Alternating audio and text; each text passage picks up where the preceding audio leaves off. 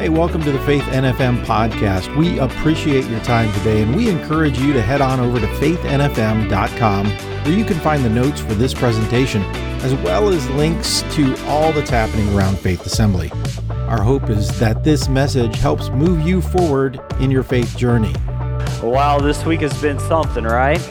Uh, we, uh, as a church, I wanted to bring this to your attention that this week has consisted of quite a lot of items, activities. There's been food distribution, there's been going into the communities, giving water, essentials, other needs. There's been clearing debris, right? There's been cutting down metal. There's been a lot of different ways this church has served. Um, yeah, thank you. God's good. A lot of volunteers have participated and, and helped. We had Harry Chapin this past week, and we got rid of hundreds and hundreds of meals and items, if not thousands. And uh, it's, it's been a whirlwind. But as you know, it doesn't just wrap up this week. A lot of us, we go home and we say we have a lot to do when we get home, a lot more work to happen. A lot of us have been in positions to see uh, needs met and maybe handle some of the essentials around the home. Today, I want to mention, just before we dive into the talk, is that the, the battle is still ongoing. The need is still there. And we want to challenge you and we want to encourage you to not only just address needs now, but also look at needs long term. And a way we're going to do that as a church is through sacrificial giving through giving of our resources, through what we need to do to help people get established, reestablished. And you can do that through faithnfm.com backslash give. There's a lot of nonprofits that came into the area and they set up shop and give it a couple months and they might leave. But we know when we encounter people in, in, in our communities who've lost everything that they're going to still need ongoing help and assistance as a church, that's part of the reason we exist. So let's never lose sight of that. I want to challenge you, I want to encourage you. Use the church to give and to help meet the needs of those in our surrounding communities who are a part of our uh, uh church family because it's very real and it's not something that we just flip the light switch on and off in one week's time and get it all resolved. So, church, I want to, cal- I want to challenge you as a pastor on this staff to continue to say, what do we need to look at long term? I want to dive into this morning's message. Uh, I want to dive into this morning's message. I, I title it Rebuilding After Loss. Rebuilding After Loss. Uh, it was Friday, the Friday following the hurricane. I went to check on some of my family's properties. My parents uh, have been through some things. They were in Tampa, they weren't able to be at their home, so I drove by their house. Uh, Thursday, I tried uh, immediately after the storm, but it was all flooded out, couldn't get through there uh, when I was in my little Kia trying to make the way. And so finally got down there Friday, and we had our very first home that was there, and uh, it was a mobile home, a manufactured home. And uh, I look at it, I drive down the street down in Iona, and uh, I'm like, oh man, what's going to happen of this thing? I'm expecting to see this thing like just completely in shambles, like I saw many different places on the way and in that commute there. And I look at this thing and I'm sitting in a car and I'm, I'm with a buddy and, and I just scratch my head because only the carport blew off. So I'm like, hey, let's handle this carport. And we handle this carport. We haul the aluminum and the metal up to the front of the street. We figure that's what we're supposed to do. Both never experienced in a hurricane in my entire life. Welcome, Hurricane Ian. And uh, at the end, when we got done wrapping up, I, I see my next door neighbor. Uh, start talking to them and get to know their story. You know, how's the damage? What took place at your home? And she's like, Actually, we're, we're all right. We only got flooded about an inch in our home, handled it all, but my son, who lives down the street, lost everything. I drove by the place, and when you see that, knowing that I have a different home and this is just more of a, a secondary place. It's a, a place that's been in the family for time, for many, many years. When you have that encounter with somebody who says, I, I lost it all, you ask, your question, you, you ask the question, why God? Why me and, and not them? Or why them and, and not me? And, and you wrestle and you're in this moment of conflict and you're trying to understand and you try to put all the pieces together. But the truth is, no matter how hard we try to sync up the puzzle pieces, there's questions on this side of eternity that we just won't have the answers to. See, the question isn't necessarily why, because we won't know the answer. It's time and time again we see that in Scripture. Maybe you've lived a seasoned life and you have many questions of why that you are anxious and you can't wait to ask God when you get to heaven. But the question is, how? How do I rebuild after loss? The principle I want to talk to you today about is this loss is inevitable, but getting up is optional. Loss is inevitable, and getting up is optional. There's many, many losses in life. We can talk about losses when it comes to our marriage, our friendships. We can talk about losses when it comes to a son, a daughter, a loss of a job, a loss of property, a, a loss of a sense of security. And the question isn't, why did I lose this? The question is, how do I rebuild when the loss comes? Because we're all faced with the fight. And we have to ask ourselves are we willing to make a choice to give up or with God's help, am I going to get up? You'll have to ask yourself Am I going to make the choice to give up, or with God's help, am I willing to get up? There's an entire book of the Bible about rebuilding. It's called Nehemiah. Israel and Jerusalem had been conquered, and a whole generation had been taken into exile for years. This served, they served as they served the Persians, and Nehemiah served in the king's court. If you know anything about Nehemiah, he, he tasted the wine before the king would drink it. Talk about a, a very challenging and, and kind of interesting job to say, I wonder if this cup is lethal or not. And that was Nehemiah's responsibility. And he was sent in a third wave where the Israelites who went back to help rebuild the city. He's this man who's used in the Old Testament, and he teaches us some principles about how to rebuild after loss. So, we're going to look at some points in his book, and you can follow along with me there. Nehemiah chapter 2, verses 17 through 18 says this But now I said to them, you know very well what trouble we are in. Jerusalem lies in ruins, and its gates have been destroyed by fire. Let us rebuild the wall of Jerusalem and end this disgrace. They replied at once, Yes, let's rebuild the wall. So they began the good work. See, the homeland where Nehemiah came from was dismantled, it was put in disgrace, it was fire was torched the city gates in the city, and he was called and he was installed, and God used him to rebuild after the loss. See, when loss comes, we can either get bitter or we can get better. And part of getting better is coming to this understanding, this willingness that we must rebuild. That we're not just going to give up, that we're not just going to be those people. It is what it is. It's that we need to rebuild. I want you to do me a favor right now. Turn to your neighbor and say, Let's rebuild. Come on, say it like you mean it. We only got one service. Let's rebuild.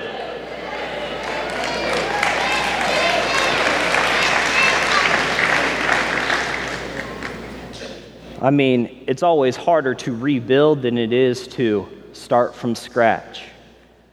When you build from scratch, you don't have to take away the debris. When you rebuild, you have to say, I got to get this gone. I have to remove this. I have to get rid of the junk, the mess, the rocks, the hurt, the obstacles. And as much as we need to at times rebuild physically, there's always a constant rebuilding that we need to address in our life spiritually. So Nehemiah gives us three models or three ways that he models rebuilding process. The first one is this. We need to release the grief. Release the grief in our home, we have white walls.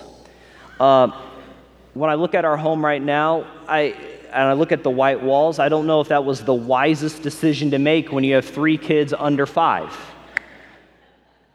But specifically, this one time, my wife, who's just an amazing lady, asked me to move this piece of furniture, and I did what every awesome husband did. I, I moved the furniture without grumbling or mumbling or saying some words under my breath.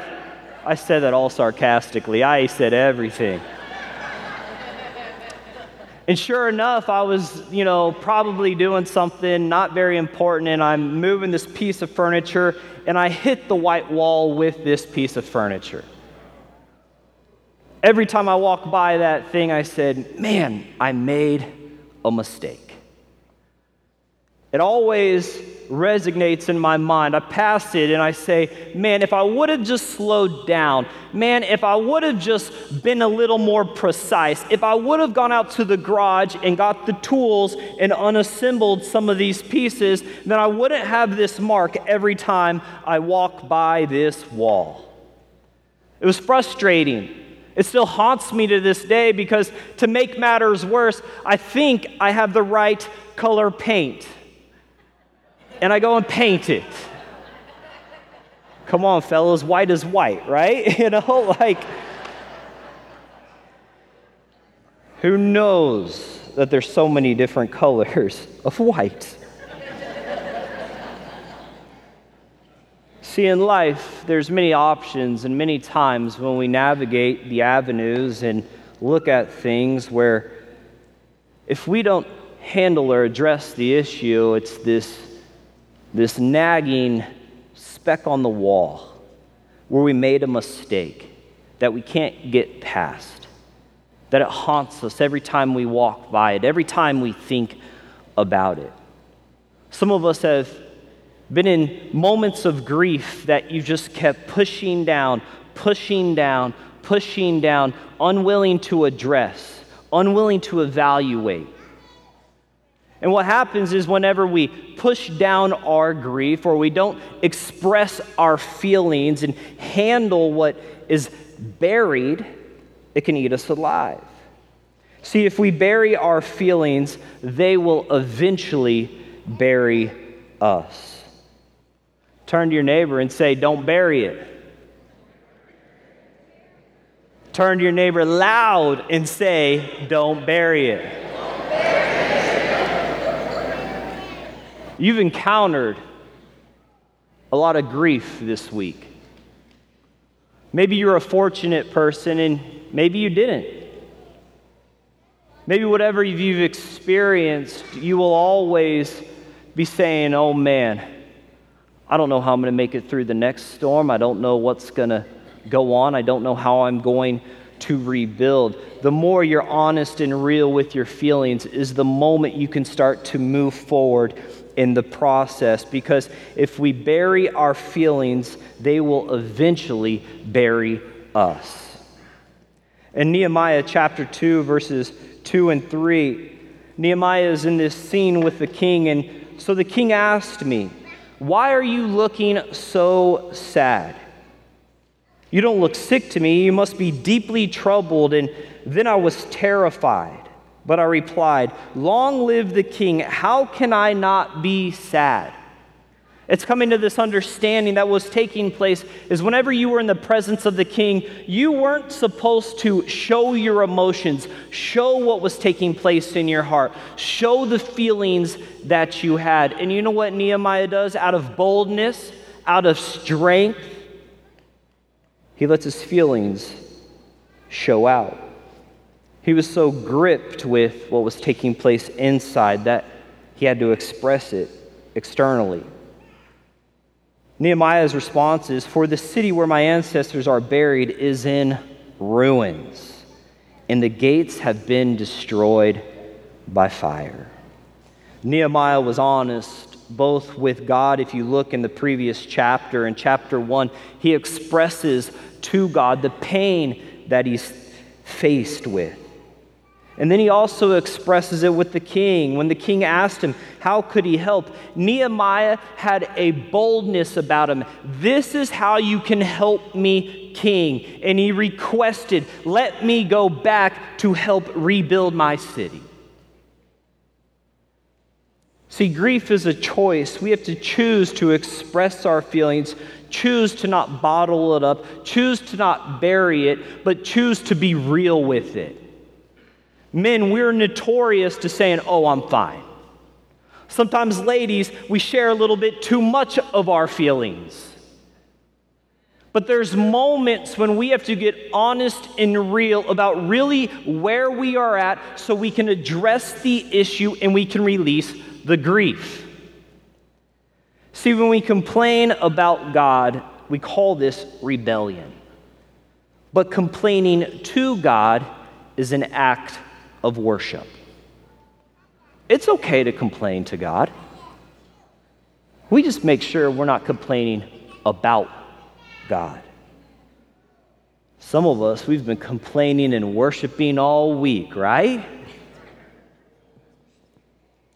See, when we complain in faith, we're saying, God, I believe you hear my prayer. God, I know you can help me. God, I can trust you. God, I'm going to cry out to you. God, I'm going to lean into you. Even though I don't know the why on this side of eternity, I'm going to continue to trust you. I'm going to continue to call on your name. I'm going to cry out to you. I'm going to complain to you. You're going to hear me, and I'm going to continue to worship you. Why? Because loss is inevitable, but getting up is optional. We need to first release the grief, and secondly, we need to rely on God. Rely on God. When it comes to rebuilding in the midst of loss, we need to rely on God. Early in my Christian walk, I had this concept of viewing God as Santa Claus. If I do well, I'll make the nice list. If I don't do so well, then maybe I'm, I'm clicking over to the naughty list. I had this thing in my mind where if I did well, if I read my Bible, if I prayed, if I did my devotionals, if I attended church, if I didn't say so many things, if I didn't yell at people, if I didn't have feelings, then God was going to honor me and, and help me and, and throw some things my way. That's not really how God works. See, there's going to be moments where we experience loss, there's going to be moments when we're challenged. But God is our strength, God is our comfort, God is our peace and love, and we need Him when we are weak. See, rebuilding is not easy. Nehemiah faced pressure from the surrounding people of the city. There were some enemies threatening to pounce on them, destroy the work they've done. There were internal pressures amongst his people, yet he continued to say, I'm going to rebuild. See, Nehemiah, when the, the, the group was against him, when people, when the loudest voices in the land, we're saying, don't rebuild. You don't need to address that issue. You don't need to handle that kind of situation. Just leave, give up. Nehemiah says, I'm going to rebuild because his God is great. Our God is great. In Nehemiah chapter 4, verse 14, this is what he says Then as I looked over the situation, I called together the nobles and the rest of the people and said to them, Don't be afraid of the enemy. Remember the Lord who is great and glorious. There's voices that are saying, Why are you following Jesus? How is, how is he such a good Lord if he lets something like this happen? How, how do you navigate this hurt and this pain? See, the question isn't, again, the why. The question is, I'm going to rebuild because my God is great, and let me show you how. Because you know what is happening around our city, our state right now? The church has become a safe harbor for people to find refuge, for people to find hope, for people to explore the question of eternity and not things right in front of them. See, God works in ways we can't ever understand, even if there's loss there. But getting up is optional. Look how we describe God, some of the names of God in scriptures.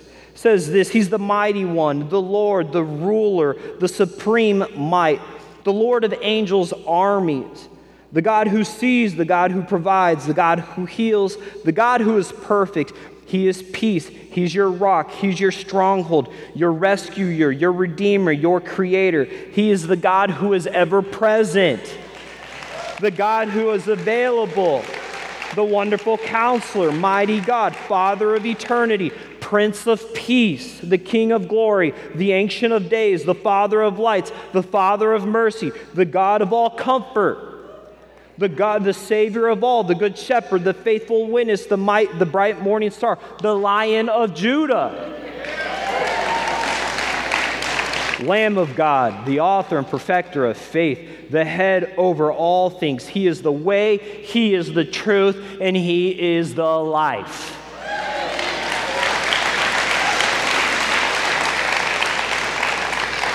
See, often our issue is not that the problem is too big, but our view of God is too small.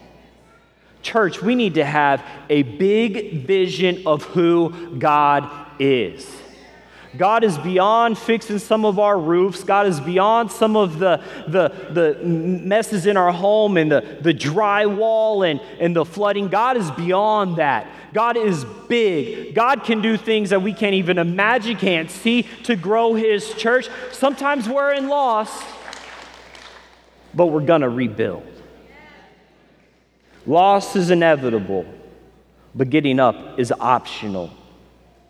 See, God looks at our mess, but with His might, we're in the fight. Loss is inevitable, getting up is optional. So we do this by one, releasing the grief. Two, we rely on God. And three, we reach out to others. We reach out to others. We've had the privilege of partnering with some organizations this past week. You know, who's been huge in our community is Harry Chapin Food Bank. Thankful for them. We have Convoy of Hope coming Tuesday. We have Harry Chapin coming back Thursday. Hundreds and thousands of meals have been dispensed and been given out. I sit there, and this past week we were looking at people coming through. Some of the church members coming through. People in need, people seeking food, people seeking help. Sometimes there's two sides when it comes to reaching out to others. First one is this one, we might be people who say, you know what, I'm, I'm too prideful to reach out, I'm too prideful to ask for help. Sometimes it's this, it's if, if they know where I'm really at, then they're going to put a label on me. That's not how God's church works. You might be in this place and you need help. We want to hold your hands up, we want to help you up. You're not in it alone. We're taking and collecting a needs list and we're trying our best to help those who we can. Some of them are a little beyond our pay grade, my pay grade. I can't really put a roof on someone's house and you don't really want that if I, if I volunteer. But we can try to help in other ways. But on the other side is this there are those in our community who are in desperate need of help. And the question you have to ask yourself is this when we're going through a loss, are you a person with the antennas up and saying, Who needs my help? Is it my neighbor down the street? I'm not talking about just a collective in here of individuals, of people we're comfortable with, but I'm saying when you look down your street and you see a widow and you see maybe a family that is, has handicap, or maybe they just don't have people that can lift what you can lift because there are some really strong individuals in here. Maybe you need to look down the street and say, Who can I help clean up some debris? I've never had more of an opportunity to pray with people than I have in this season. I've talked to some of you. You're like, hey, it's like fair game. I'm going to say, hey, can I pray with you? Everybody's like, yep, absolutely. I need your prayers. And they might be the furthest person from God, but God opens the door to minister into someone's life. Church, part of rebuilding after loss is saying, I'm going to reach out to people. I'm not going to wait for them to reach out to me. And some of on the other side, too, is saying there's moments when you are in help, you just need to express that need. In Nehemiah chapter 6, verse 15, so on October 2nd, the wall was finished, just 52 days after we had begun. When our enemies and the surrounding nations heard about it, they were frightened and humiliated. I love that in this text. They realized this work had been done with the help of our God. So Nehemiah, he gets a group of people together. Nobles, those who bought in and says, "We can do this. Let's build this wall." They do it in remarkable time. 52 days. People are astonished. People are mesmerized. And when people were mesmerized, what they do, they say, oh man, there's something about those individuals, something about that church, something different there. There must be some bigger person behind that group of people. And then all of their enemies, they get frightened, they get scared, they get humiliated, and you're like, yeah my God is big.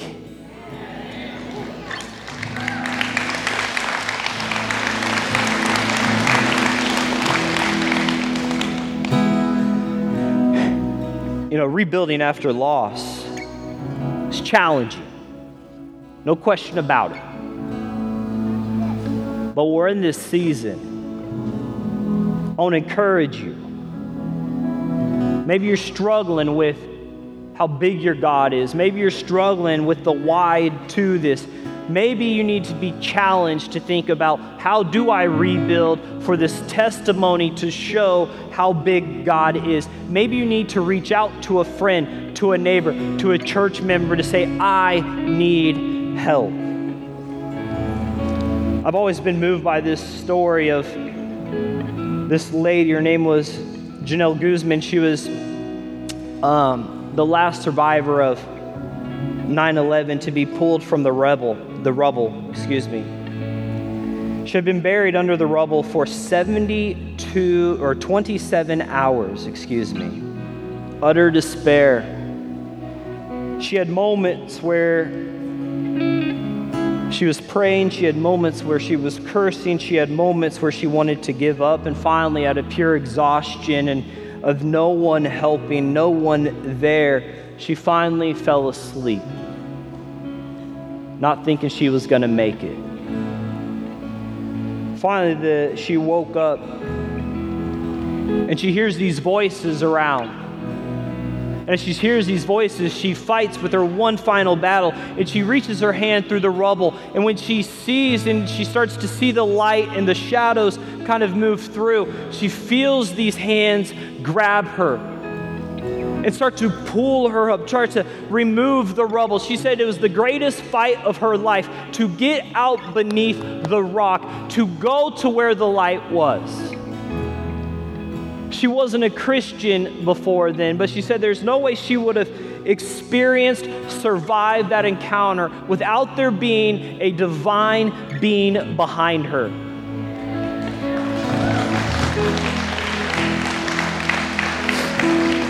She would later to go on and, and join the Brooklyn Tabernacle Choir, an amazing church in New York City. And she said God put her through this experience to share this experience with others.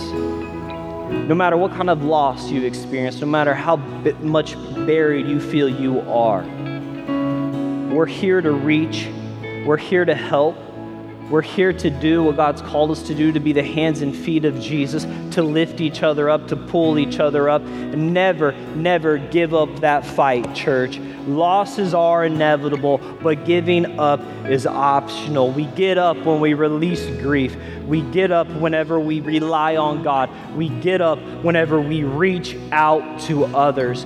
Church, let's continue to rebuild. Let's continue to trust our Lord. Let's continue to worship Him, praise Him, pray to Him, complain in our worship, but no, He's always right there alongside us.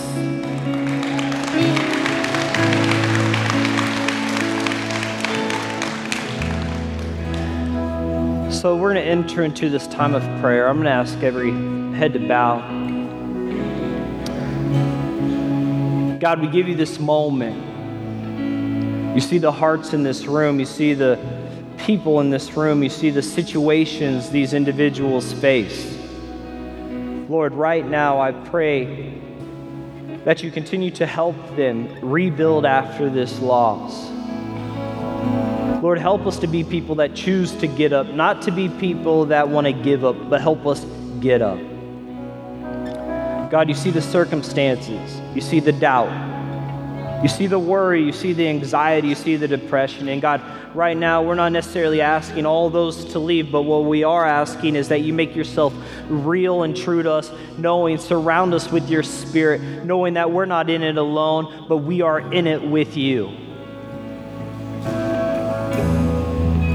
God, there are people right now who have some serious questions about who you are. And I pray right now that you work in their life, that they accept you as their Lord and Savior, that they say, hey, I might not have all the whys, but I'm going to perform in the house, and that's trusting you. Lord, we pray that you have a divine intervention in their lives, that they begin a relationship with you. For those who are discouraged right now, lift them up, Lord. Touch them, give them comfort, give them peace. And in your great and holy name, we all say, Amen.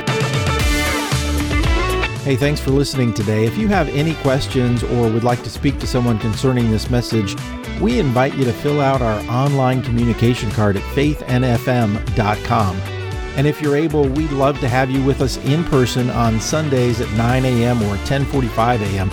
or on the best night of the week for Wednesday prayer at 7 p.m.